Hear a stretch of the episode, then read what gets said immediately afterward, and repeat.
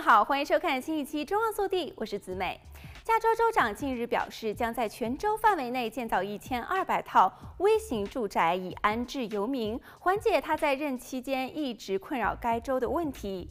纽森在四城市巡视的第一站沙加缅度宣布了这一计划。巡视期间，预计会公布有关于住房、医疗保健和公共安全的重大政策。纽森在州游乐场发表演说时说，他希望在秋天前就建好这些房屋，并且在他身后展示了。房屋模型，它们将分布在四个城市：沙加缅度、圣何塞、圣地亚哥。和洛杉矶由当地政府决定具体位置，并且负责管理。纽森说，此举意在为游民提供更多的选择。他们在这些异常而可怕的条件下生活在街道和人行道上。根据联邦数据，2022年加州有超过17万人流浪街头。纽森说，这1200套新房只是加州为了解决这一问题所做的广泛努力的一部分。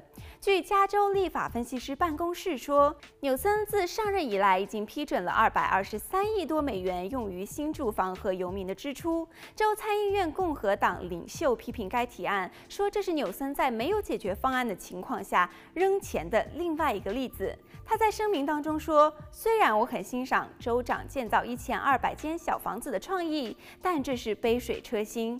此外，纽森的目标是在公共土地上建造新房，为住在公路和。”河流沿岸的人们提供住所，沙加缅度将获得三百五十套，洛杉矶将获得五百套，圣何塞将获得二百套，圣地亚哥将获得一百五十套。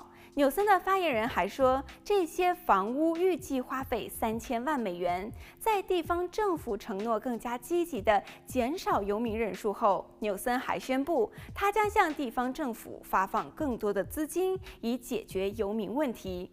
倡导者们说，加州的游民问题一定程度上是经济适用房短缺的副产品，受到影响的远不止那些流落街头的人。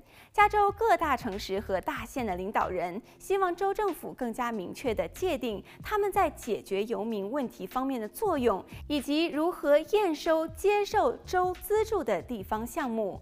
加州县协会说，目前加州游民资助项目有着各种各样的规则，并且一个项目就需要六个不同的州部门参与，这需要进行改变。好了，本期节目到这里就结束了，我们下期再见。